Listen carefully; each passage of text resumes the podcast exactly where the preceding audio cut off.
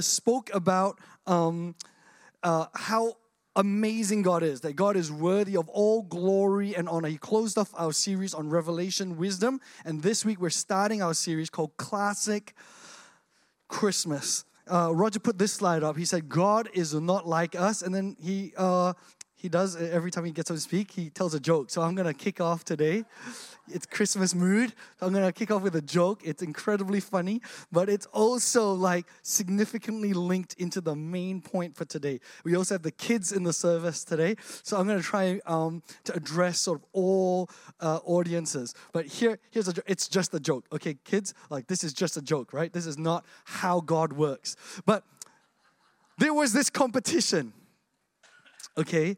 Um, and so God met up God, right, met up with three of the world's best scientists. Our, our top scientific minds of this age. They were, they were uh, you know, um, it's the future, right? And so it's not, not today, it's, it's in somewhere in the future. Uh, this joke takes place right? And, and, mankind has developed amazingly. There's, a, there's one scientist who's an expert in artificial intelligence. There's another one in DNA sequencing. There's another one who's, who's an expert in medicine. And they all meet up with God and they say, hey, let's have a competition.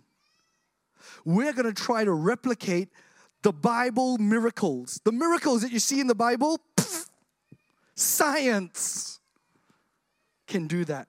So let's make a competition, the epic competition. All the world will see it on YouTube, right? Scientists versus God. And let's see if we can pick something that is so hard to do. And so they decided that a real test of mankind would be can we make man out of dirt? And so God, God agrees, right? And everybody, uh, he goes, okay, great. Well, let's have this competition. You know, I think I can make man out of dirt, says God, and, and the scientists think they can make man out of dirt, right? Okay, great. Uh, give everybody 10 years to prepare, right? The scientists do all kinds of research, they do tests, they collaborate, they work really hard, and finally the day comes where the big competition is there, the stage is set, and the world is watching, and so is all of heaven. This is going to be mankind's crowning glory. As they walk up on stage, God and the three scientists, um, they prepare their areas because is going to be broadcast live and the announce the announcer goes let us begin this monumental competition. The scientists are pumped. They get all their material ready right? Um, they've calculated it. They've tested it. They can't wait to show the world how far mankind has come. But just as they begin as they get all of the things ready like are we ready? Three, two, one. And God turns around. And just as they get everything set, God says, Hey, get your own dirt.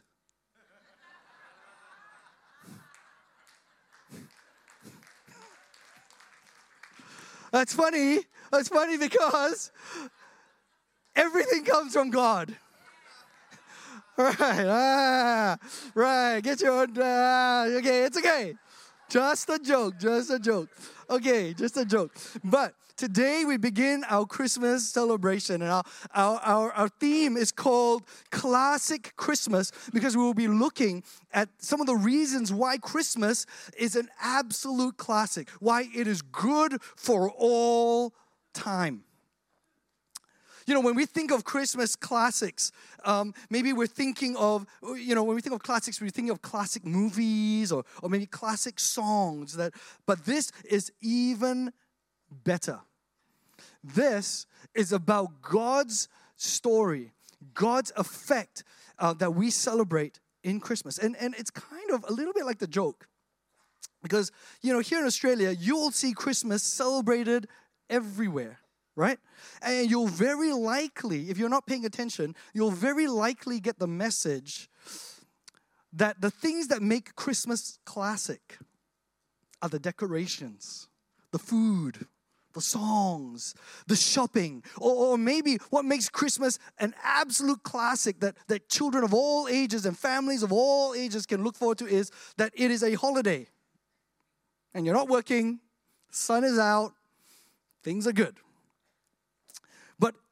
And you might even get the impression that we invented Christmas.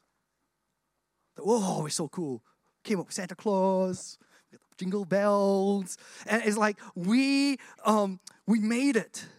But much like the joke, I think what has happened is we have taken God's raw materials and just put bells and whistles on top of it. So let's not get distracted by the bells and whistles of the Christmas story. And we're going to spend this month delving into the kind of the dirt. The what actually is the reason for celebration? What, what is the raw material that we're actually working with at the moment for, for Christmas, for all of life, for why we sing, Joy to the whole world, the Lord has come. Why? Why do we do it? And so that's why we've called it Classic Christmas. We're going to look at the classic elements of Christmas, but not what you would think. Right? Not not oh classic Christmas turkey or I don't know classic Christmas mistletoe whatever it is. The the real classic Christmas, the birth of Jesus Christ, the world changing classic. So Let's read some scripture. Uh, Matthew 1 8. Uh, I've been reading the book of Matthew. Next year, we go into an in depth look at the book of Matthew. And so, um, at the beginning of our Christmas series, I think it's very helpful to read actual scripture and to see what God says about the birth of Jesus. This is right at the beginning of Matthew. If you, it's the beginning of the New Testament for the kids over there. If you've got Bibles on your phones or your devices or whatever it is, right? Um, you'll note that the book of Matthew actually starts with a genealogy. That's there to show you we are. It's not like long time ago in a galaxy far, far away. It's it's not like that, right? It's starting the story by saying this person, this person, this person, this person, so that in the time that it was written, people could actually go, oh, this, I know this person. His mother, his father, this, and his father, this, and you could trace it back, all right? So it begins with a genealogy, and then you get to Matthew um, 18. And immediately it talks about the birth of Jesus Christ. Now, the birth of Jesus Christ took place in this way. And now it's going to tell you actual things that happened. When his mother Mary had been betrothed to Joseph, before they came together, she was found to be with child from the Holy Spirit. And her husband Joseph, being a just, kind of righteous man and unwilling to put her to shame, resolved to divorce her quietly because this was not going to be his, his kid. So he's like, okay, you know what? I'm not going to make a big deal out of it. Let's just, you know, you go your way, I'll go my way. We're all good. But as he considered these things, behold, an angel of the Lord appeared to him in a dream, saying, Joseph, son of David, do not fear to take Mary as your wife, for that which is conceived in her is from the Holy Spirit. She will bear a son, and you shall call his name Jesus. And so now you see um, uh, the, the Hebraic chiastic uh, structure, right? Call his name Jesus, and it ends with, for his name is called Jesus. Okay, he will bear a son, and you shall call his name Jesus, for he will save his people from their sins. And all this took place to fulfill what the Lord had spoken by the prophet uh, Isaiah in Isaiah 8. Behold, a virgin shall conceive and bear a son, and they shall call his name. And I want you to focus on this word because this word is what we're going to look at today. You call his name Emmanuel, which means, and the Bible actually goes and explains that Hebrew word. Im with anu, us, el, God, which means God with us. When Joseph woke from sleep, he did as the angel of the Lord commanded him, and he took his wife, but he knew her not until she had given birth to a son, and he called his name Jesus. So in there, you begin this thing with Jesus, you end with Jesus, and right in the middle is Emmanuel, basically saying that Jesus is God with us. All right? So if you're taking notes, God with us is going to be the, the, the main word that we're going to look at today. Why Christmas is an absolute classic. We um, and every week uh, through December, we're going to begin with the gift of. And so instead of presents, uh, we are going to talk about the gift of presence. S E N C E, right? The first real big classic gift that God gives us over Christmas is actually the gift of His very presence. All right? Over the next uh, few weeks, we're going to be looking at the gift of faith, hope, and love, and then we're going to go with um, the gift of God on Christmas Day. Right? Um, now, I, I, I know you're thinking, oh my goodness, how nice it is, you know, God is love. He comes to earth. He's a really cute baby. Oh my goodness, this is so cute. Ah. Yeah, it's like baby Yoda, whatever it is. Ah. He's here. He's so amazing. And you're thinking, oh my goodness, this whole sermon is going to be about baby Jesus who's come here on earth looking absolutely amazing over there in a, you know, in a manger with a star. And how, how, how could this possibly be uh, life changing? Um, you know, just for clarity, by the way, because I, I, I have this responsibility inside to be very, very accurate. God has always been with us all right? Even before Jesus came, God, in Genesis, God was walking with mankind. His plan, his initial plan was to always be in fellowship with us. And then we decided to not believe God, doubt Him. We sinned, we rebelled against God, right?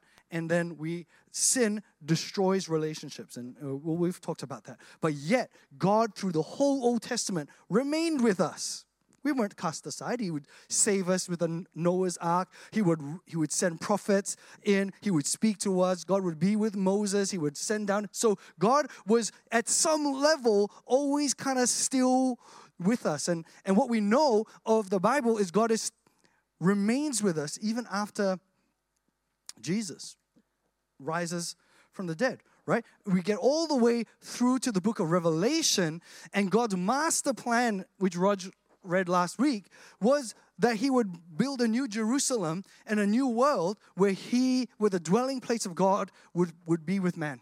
And so, at, at some technical level, God has always um, been with us. But Emmanuel,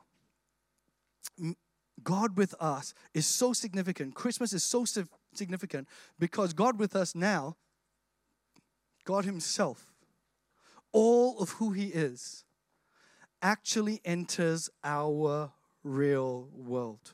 It takes place in our history, it happens in our arena. The book of Hebrews puts it like this, which I absolutely love.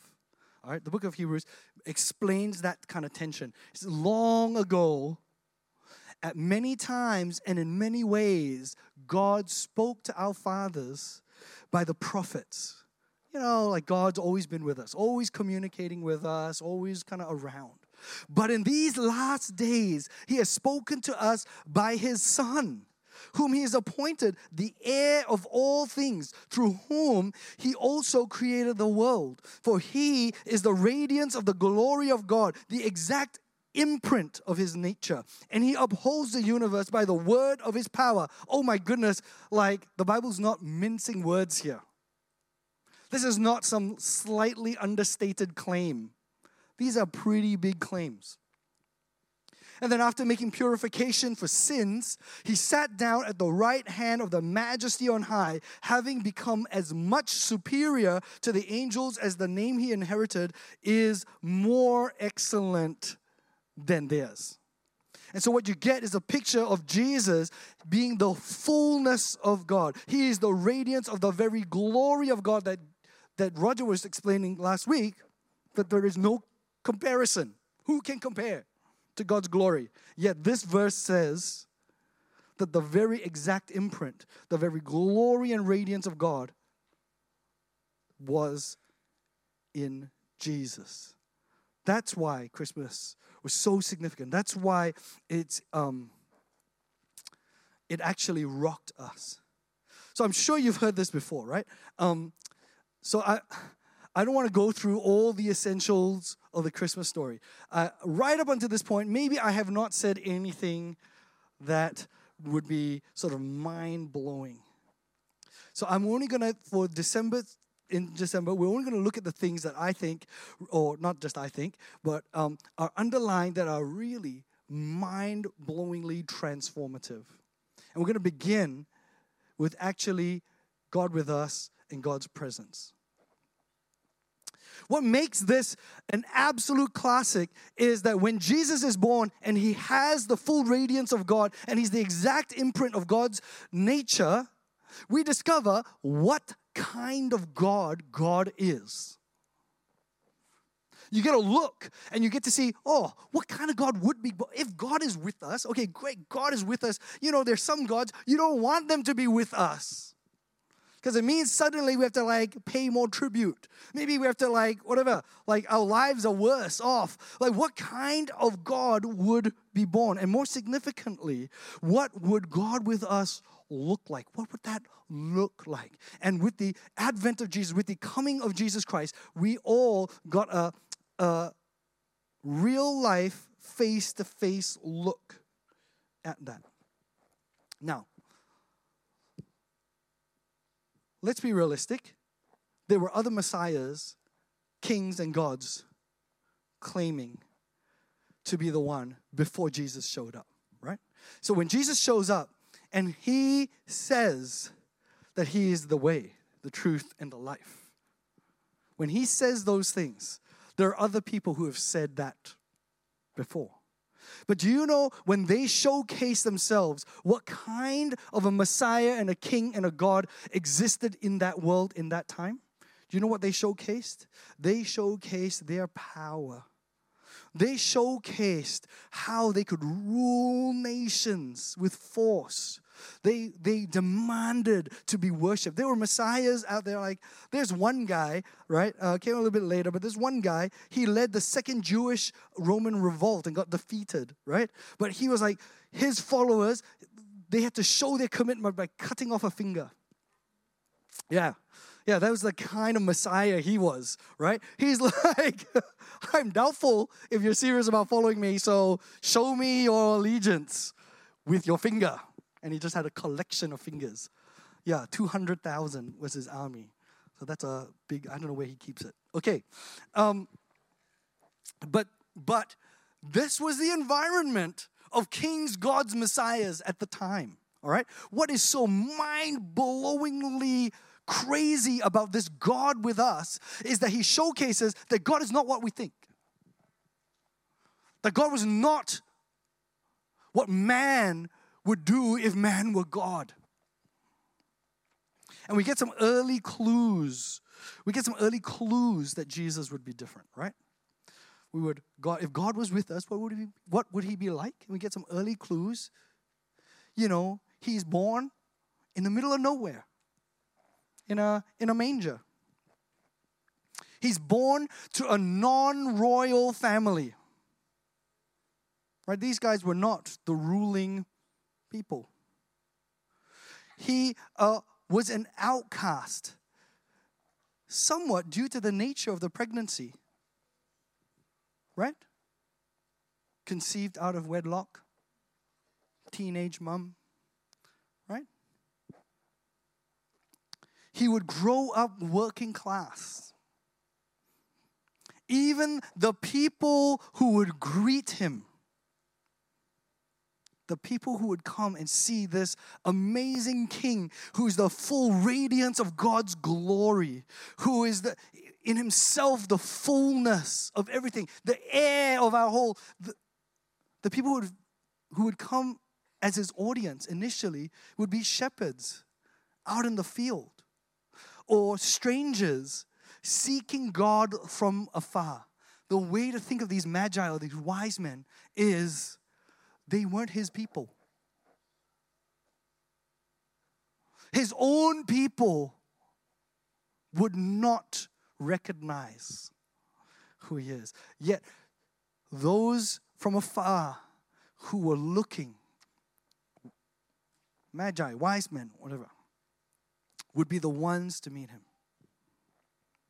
And then when Jesus arrives, he makes it very clear who he has come for and who he's going to spend his time with. Please listen to this very, very carefully. Because Jesus would, when he came on this earth and say, I'm God with you, let me reflect who God is. He would choose carefully who he would be with. He would choose. There's this, there's a story in, in, in Luke, early on in Jesus' life. He, he gets up at church service in his uh, hometown where he grew up in Nazareth.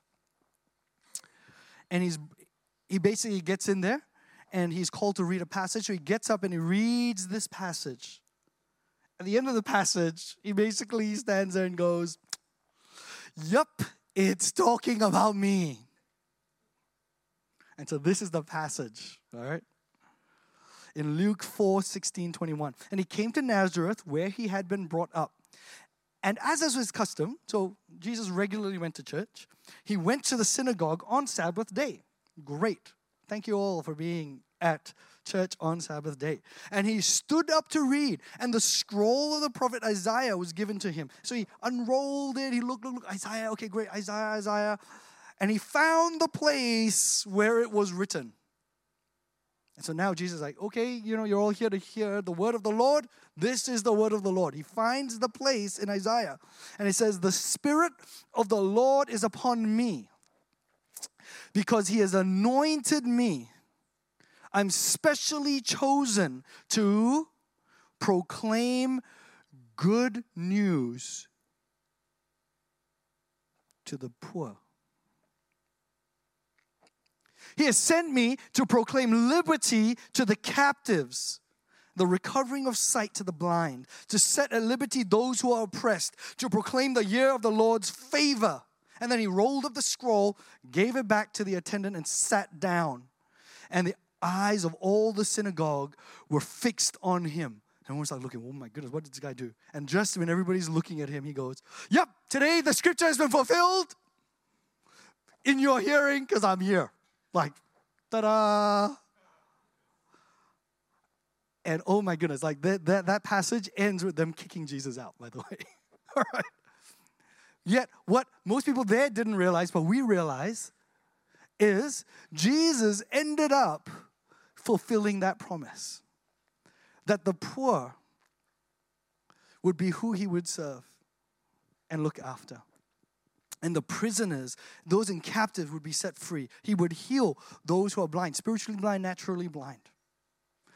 And the revolution that he kicked off would overturn even the government, which the previous messiahs, claimed messiahs, tried to do by force, couldn't do. Jesus would do. He would change our very world today. what is mind blowing about God with us is not that God would grace us with his presence. What God wouldn't like not show up to be with his creation? Oh, that's fine. I, think that's kind of normal. What's what's mind blowing is that when God showed up as the creator as the Messiah, as the King, the fullness of all His glory, of He is, oh my goodness, I am God. He would reveal what He would look like, and it would be humble. And His with us would mean with the least of us. His with us would mean not just the people who deserved it, who are rich, who are educated, who are in power, who are, don't have any sin in their life. His with us would literally mean with the very least of us.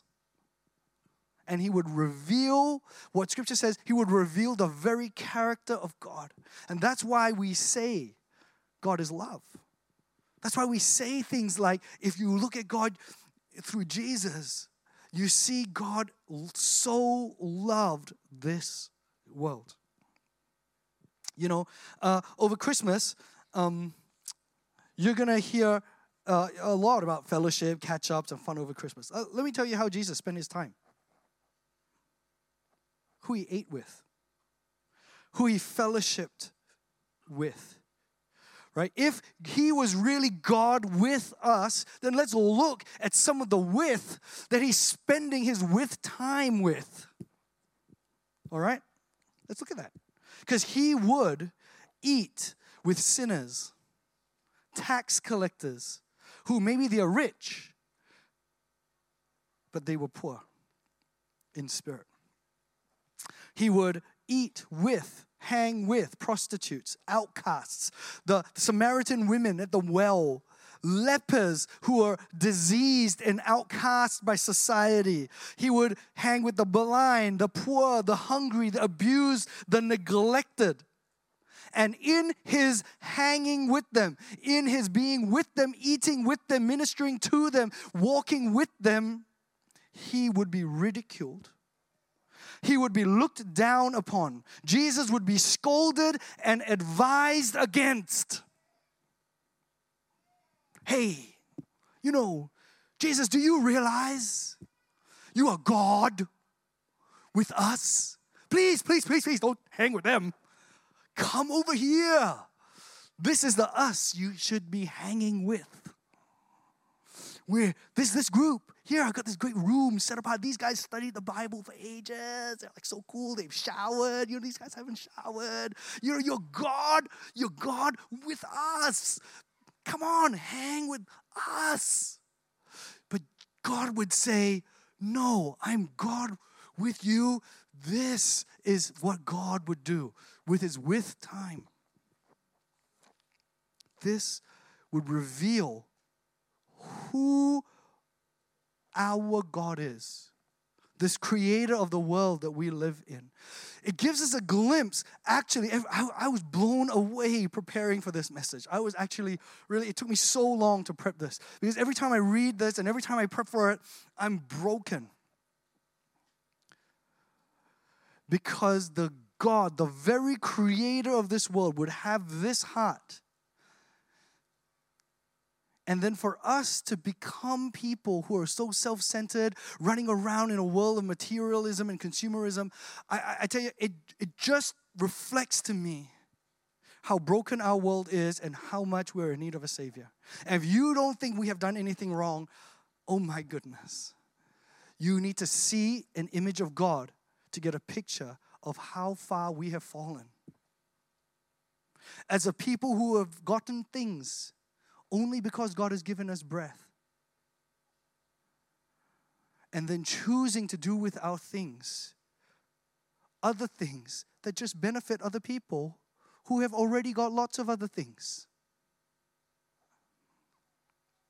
God would show himself to be very, very different to that. Now, Imagine, if you would, with me. So let's do an imagination exercise. Just imagine for a moment because God came down, He's with us, right? This is Jesus. So let's let's do a little bit of an exercise, okay? Right? I'm sure you can do this, right? Kids, uh, close your eyes and you can like imagine with me. Imagine that your hands are Jesus's hands, and your feet are Jesus' feet. Because this story of Jesus Christ who comes, he's born, he lives here on earth, it is not just the nice things that Jesus would like to do. This is not the Instagram photograph that he's going to take for two minutes and then go off and do his own life. His very hands, his very feet, just like your very hands and your very feet, would be like, hey, what am I doing today? I'm going to go see some lepers. I'm going to we're gonna, oh, we're gonna pray for the le- lepers. Oh, hey, what, what, what are we gonna do today? Oh, yeah, you know what? Today we are going to, and then you would name some poor, outcast, needy person. And you would spend the day with them. You'd pray for the sick. You'd feed the poor, right? That's what Jesus did with his hands and. He literally fulfilled the prophecy that he read about himself and that we now know has come full circle. Wow. I mean, we know what it's like. We've got things to do. We've got people to be with. I get it. Our entertainment schedule is pretty, pretty, pretty full. I'm sure Jesus was pretty full. He had to make decisions, right? Decisions. If you're the hands, you're the feet, you have to make decisions. Hey, who am I'm going to be with? And Jesus would choose, and his choices would reflect the priorities of God Himself or God Himself. And so now, what is amazing with this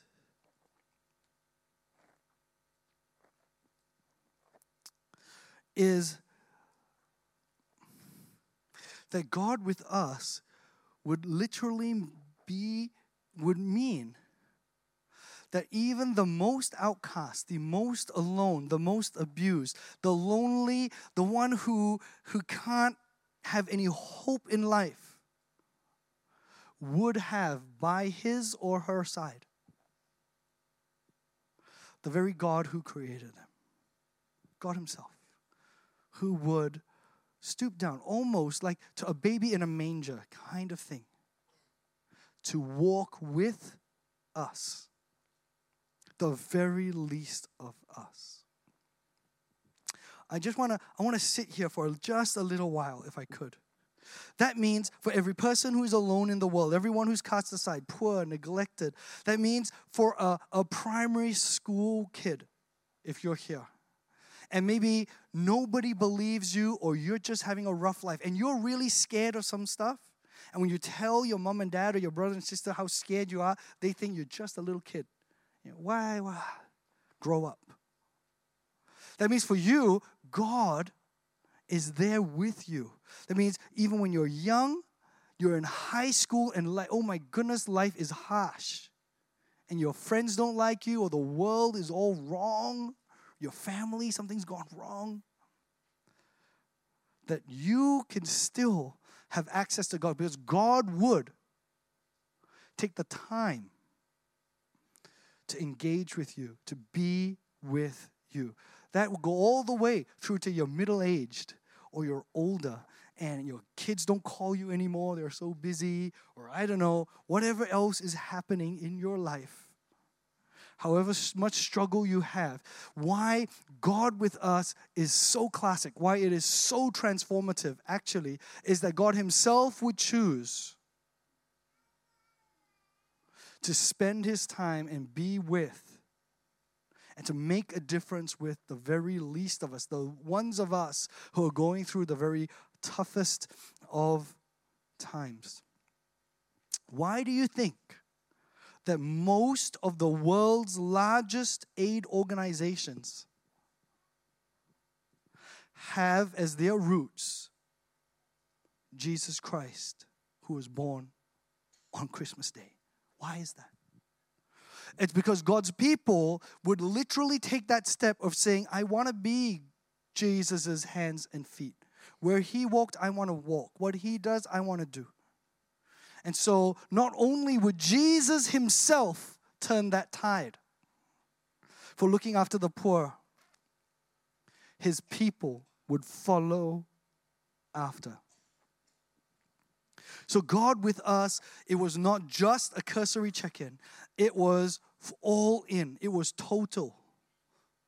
He checked into earth, lived, and died with us. He gave us the gift of His presence.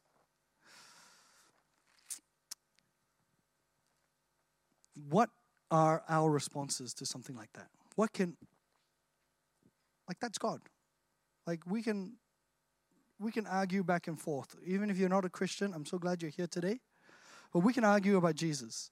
Historians recognize that Jesus was here. There, there are countries that divide their time between AD and BC that have, don't even believe in Jesus, yet they divide their time by Jesus. That's how, by Jesus, that's how effect, uh, impactful the advent of Jesus has been in our world history, right? one thing we can't argue about is actually the kind of person Jesus was. He literally spent his time helping the poor. That's what he did. He actually died on the cross. Right? That's why so many people they love Jesus, they just don't like the church. So you can't dispute that Jesus with his time literally spent it with the poor and the needy. He actually reflected God and God's priorities. So, what does that mean for us who believe He's the Son of God? What does it mean for us who read Hebrews and go, oh, yeah, this is the exact imprint, the exact copy, the photocopy of who God is?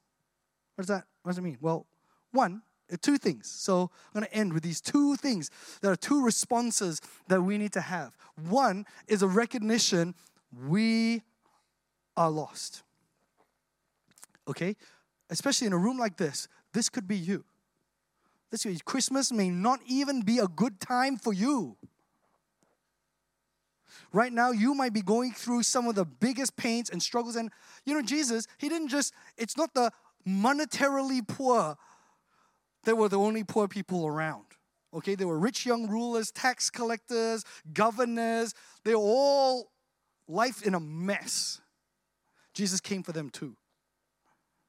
So maybe you're sitting here and one response is, oh my goodness, I'm lost. See, this Christmas present that Jesus gives us is, um, you know, like, I don't know, sometimes you can get presents. Um, sometimes you can get presents. It's very challenging to receive the present because you got a present from your mom and it's a book on dieting. We're like, ah, thank you. Thank you so much. All these kale recipes. Ah. You know, or, or, or, or, or you're really, really in debt right? And over Christmas, somebody, or you know, is so generous and, and, and, gives you money, and you, you're very grateful. But in receiving it, you kind of acknowledge, oh my goodness, I need help. That's why I'm so grateful for the gift that you've given me. Uh, the gift of Christmas is a little bit like that gift, okay? Because in receiving, I, I love what John Piper says. He, he puts it this way um, There has never been a gift offered that makes you swallow your pride to the depths that the gift of Jesus Christ requires us to do. Never, never. This kind of gift, it's like worse than getting a diet book for Christmas. Christmas means that we are so lost, so unable to save ourselves, that nothing less than the death of the Son of God Himself could save us. That, that means you are not somebody who can pull yourself together and live a moral and a good life. You just you can't. So the one response is when G, when we say Jesus came to seek and save the lost, one response is, "Oh my goodness, I am the lost."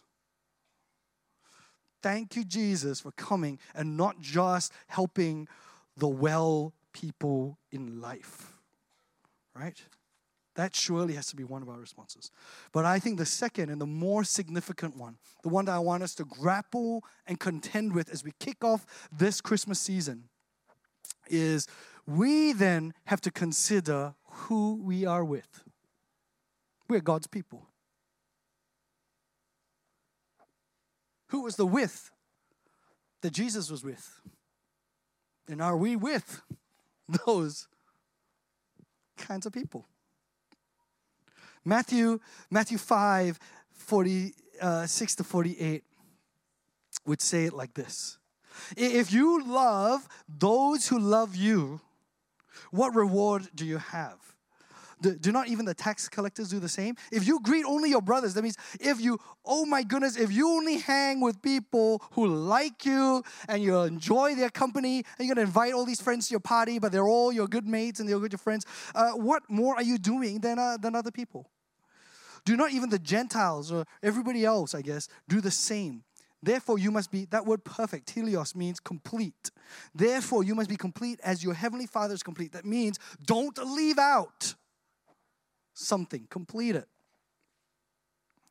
Beware of practicing your righteousness before other people in order to be seen by them, for then you will have no reward from the Father who is in heaven. Thus, when you give to the needy, sound no trumpet before you as the hypocrites do in the synagogues and in the streets, that they may be praised by others. Truly, I say to you, they've got their reward.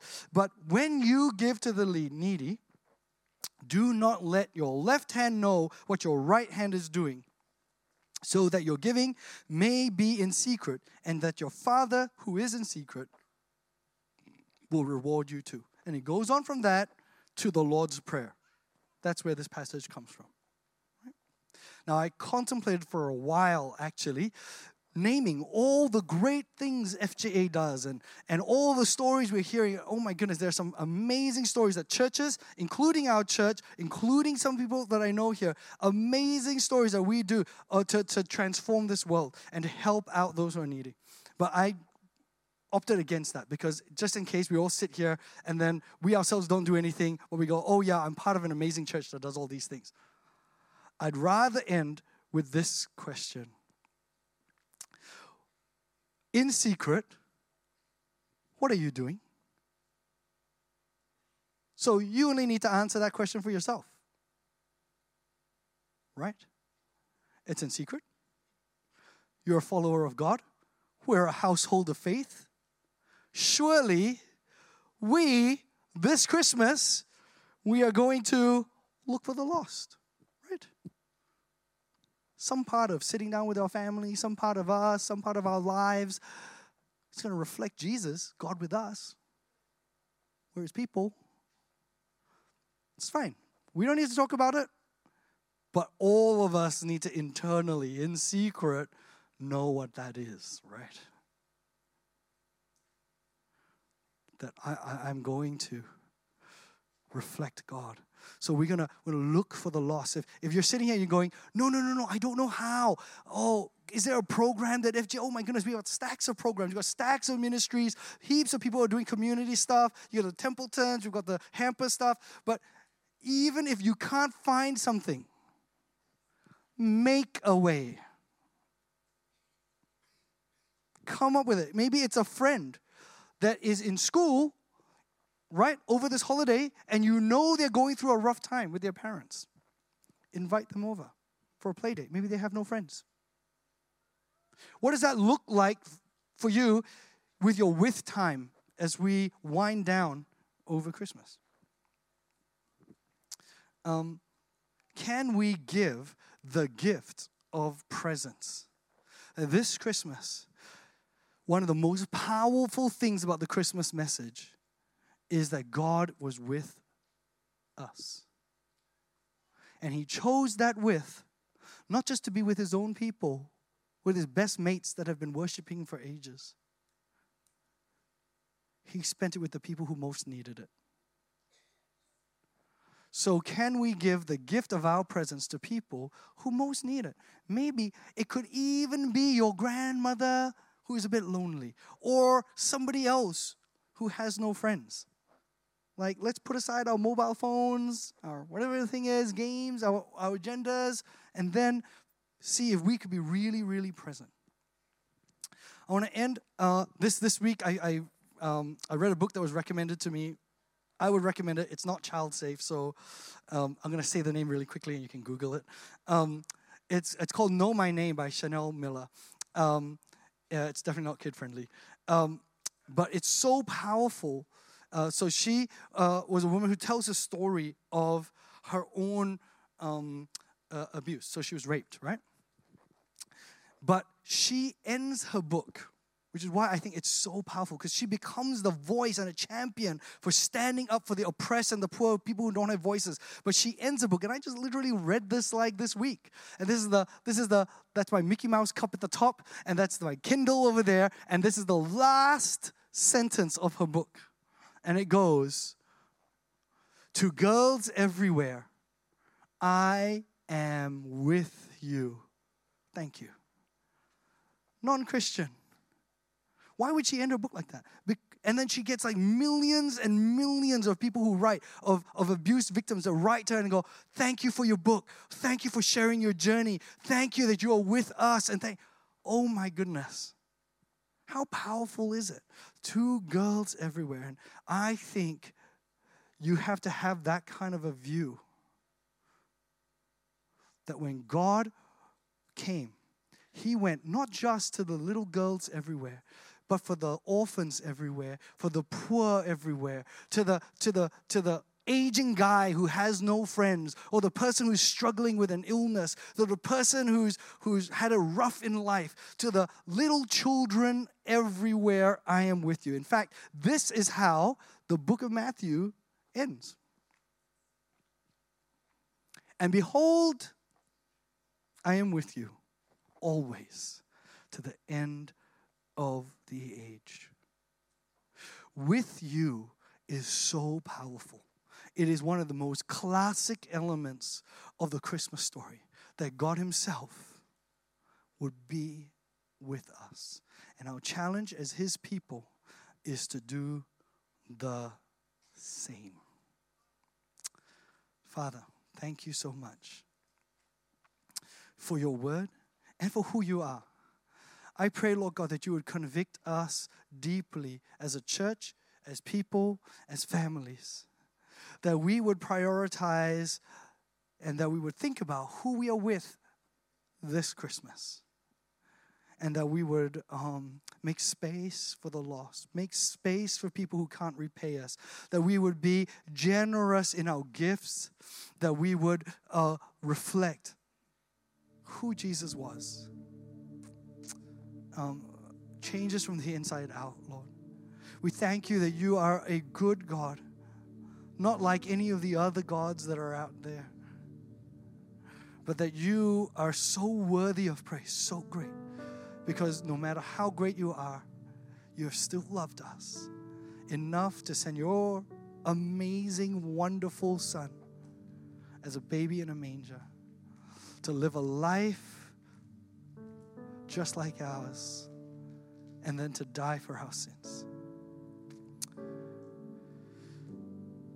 I pray, Lord, that this Christmas you would help us to reflect you, to be like you. In Jesus' name we pray. Amen. Lord. Hey, um, so there's no food